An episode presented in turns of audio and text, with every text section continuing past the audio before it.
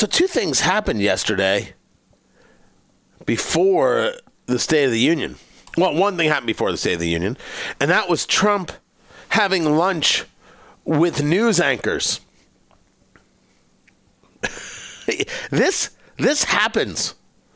And who are the news anchors? David Muir and George Stephanopoulos from ABC, Lester Holt and Chuck Todd from NBC, and Norah O'Donnell and Margaret Brennan from CBS. I Margaret Brennan does the Sunday show. I like her. I don't always agree with her, but I don't find her objectionable. I I, I think that she she pushes. I, I never have a problem with that whatsoever. CNN was left out. So was, as he called it, MSDNC. Get it? Do you get the get the job. Tony Katz, Tony Katz today. Great to be with you. 833 got Tony. 833 468 8669.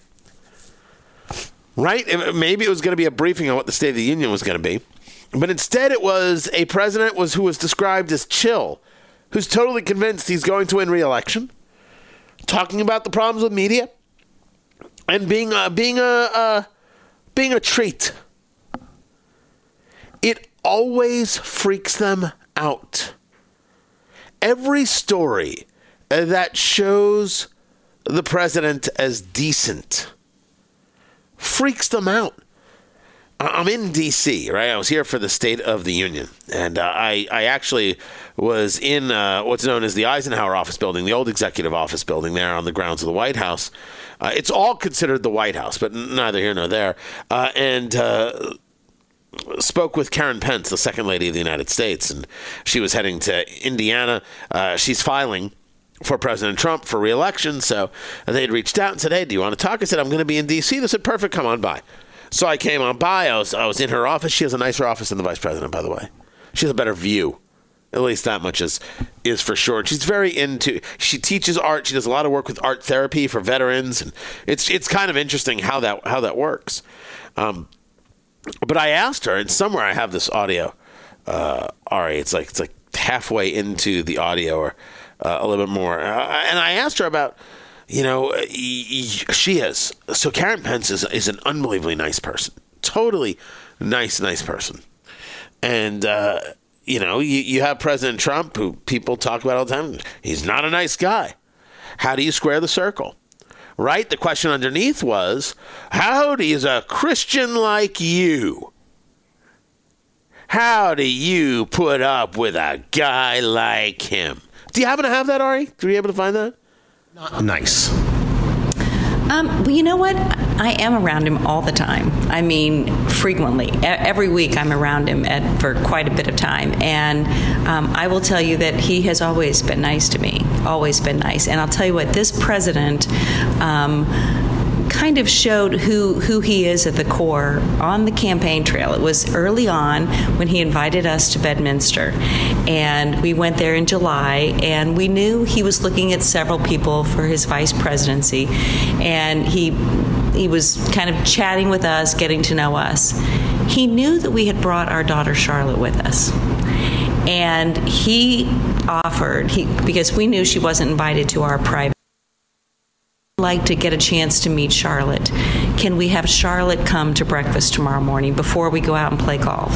So Charlotte showed up and he focused on her. This is a female millennial. And he sat and talked to her at length. What do you think about the campaign? What do you think about America? What issues are important to you? And and when I saw, you know, for a mom when you see how someone treats your kids, it means a lot to you. And to know that he was treating a female millennial this way um, told me that a lot of the stuff people say about this president just isn't true. So that was that was that was her, right? That was part of the, uh, uh of the conversation. I thought that was pretty interesting because I, I get this a lot. You know uh, that th- there's a misunderstanding. That does not take away from the fact that he could say something you don't like, uh, or he has said something you don't like, or that the man is a brawler and sometimes unnecessarily doesn't take away from that. But in the interactions, in the one on ones, y- you always hear absolutely delightful dude. So I'm not surprised by the story with the news anchors where uh, he's a pretty delightful dude. I'm not shocked by that at all. What was surprising was during the State of the Union, a guy got removed from the gallery. That guy is the father of a girl who got killed in Parkland. Fred Guttenberg is his name. Fred Guttenberg is an anti 2A guy. Now, I have absolutely no idea the pain he feels day in and day out regarding the loss of his daughter. I make no commentary to that whatsoever. I do, however, say very clearly that that is in no way a reason for me to not have my Second Amendment rights. And I would say that to him directly, politely, but directly. Your pain, your experience cannot have impact on my life in a negative way. And me not being able to protect and defend myself with a firearm is a negative. So what happened was, um, there was a conversation uh, that the president had. He was saying something about uh, guns, and there was some applause. And next thing you know, there's yelling from the gallery. It's this guy. Within a second, someone is there to say you got to go, and without a fight, uh, he he he left. Now, did he show up knowing that he was going to get kicked out of the chamber? I'm willing to say yes. I'm absolutely willing to say yes. That's exactly what he did. Who was he invited there by? Speaker Pelosi. Nancy Pelosi invited him. He's then blurting out. He's excused. Maybe that got her annoyed, along with everything else in the very, very bad week, two weeks. Who knows how much longer the Democrats have had? And she's like, "Oh, I can't take this anymore." Rip, rip, rip, rip, rip. Shreds up the the the the speech you know, the State of the Union and uh, and and gone. I've had enough of this. But yeah, I didn't I didn't see that happen in the State of the Union. But I got to admit, I, I, so I wasn't there. We, we were trying to get me there to the State of the Union, I, and I do think it's going to happen. Maybe the next one, May, maybe the next one. But instead, I was at the Trump Hotel. So I had gone to the White House to do this interview with the second lady, Karen Pence. And did the interview, and then the vice president uh, stopped by, and, and I won't get into that conversation. That was an off the record conversation. And so uh, there, there some, someone goes to see whether or not I can actually attend the State of the, the Union. I don't think it's going to happen, but they're being polite. I'm sitting there, and as I'm sitting in, in Karen Pence's office, uh, she's got coasters. There are these coasters. They're very, uh, very cool. They're heavy. I don't know they're pewter, and they're probably something you can get in a gift shop.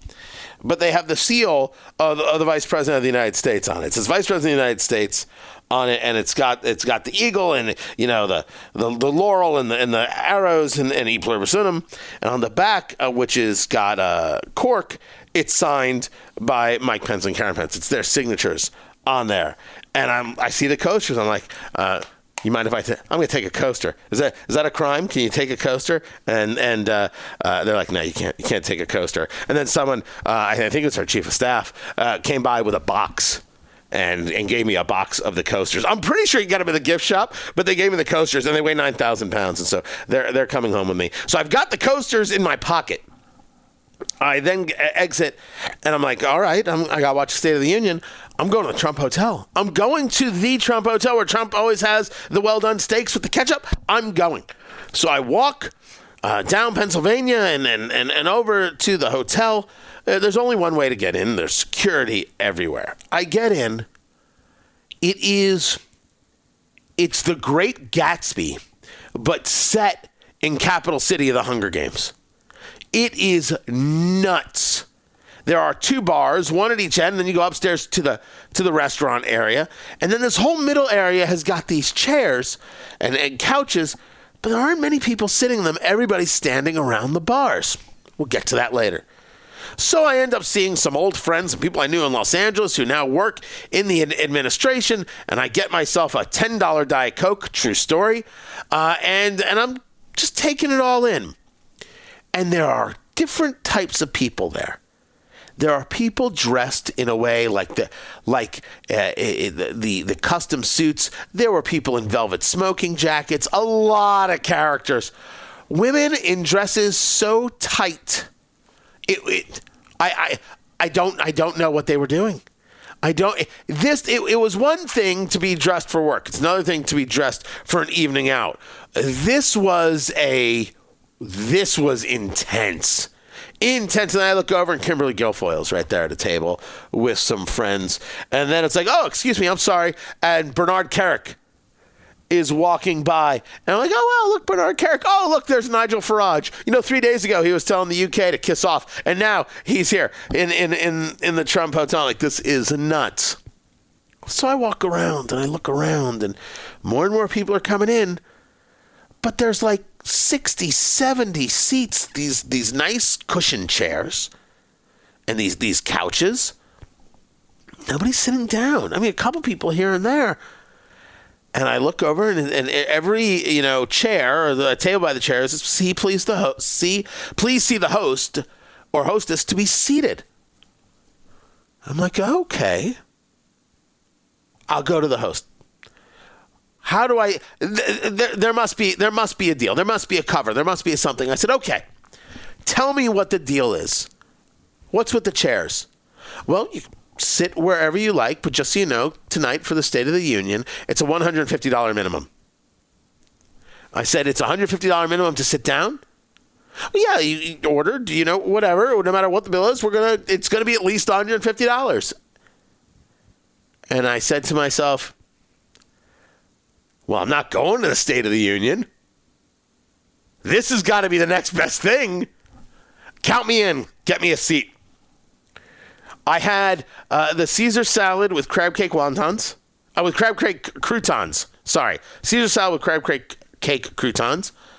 Um, I had um, wings.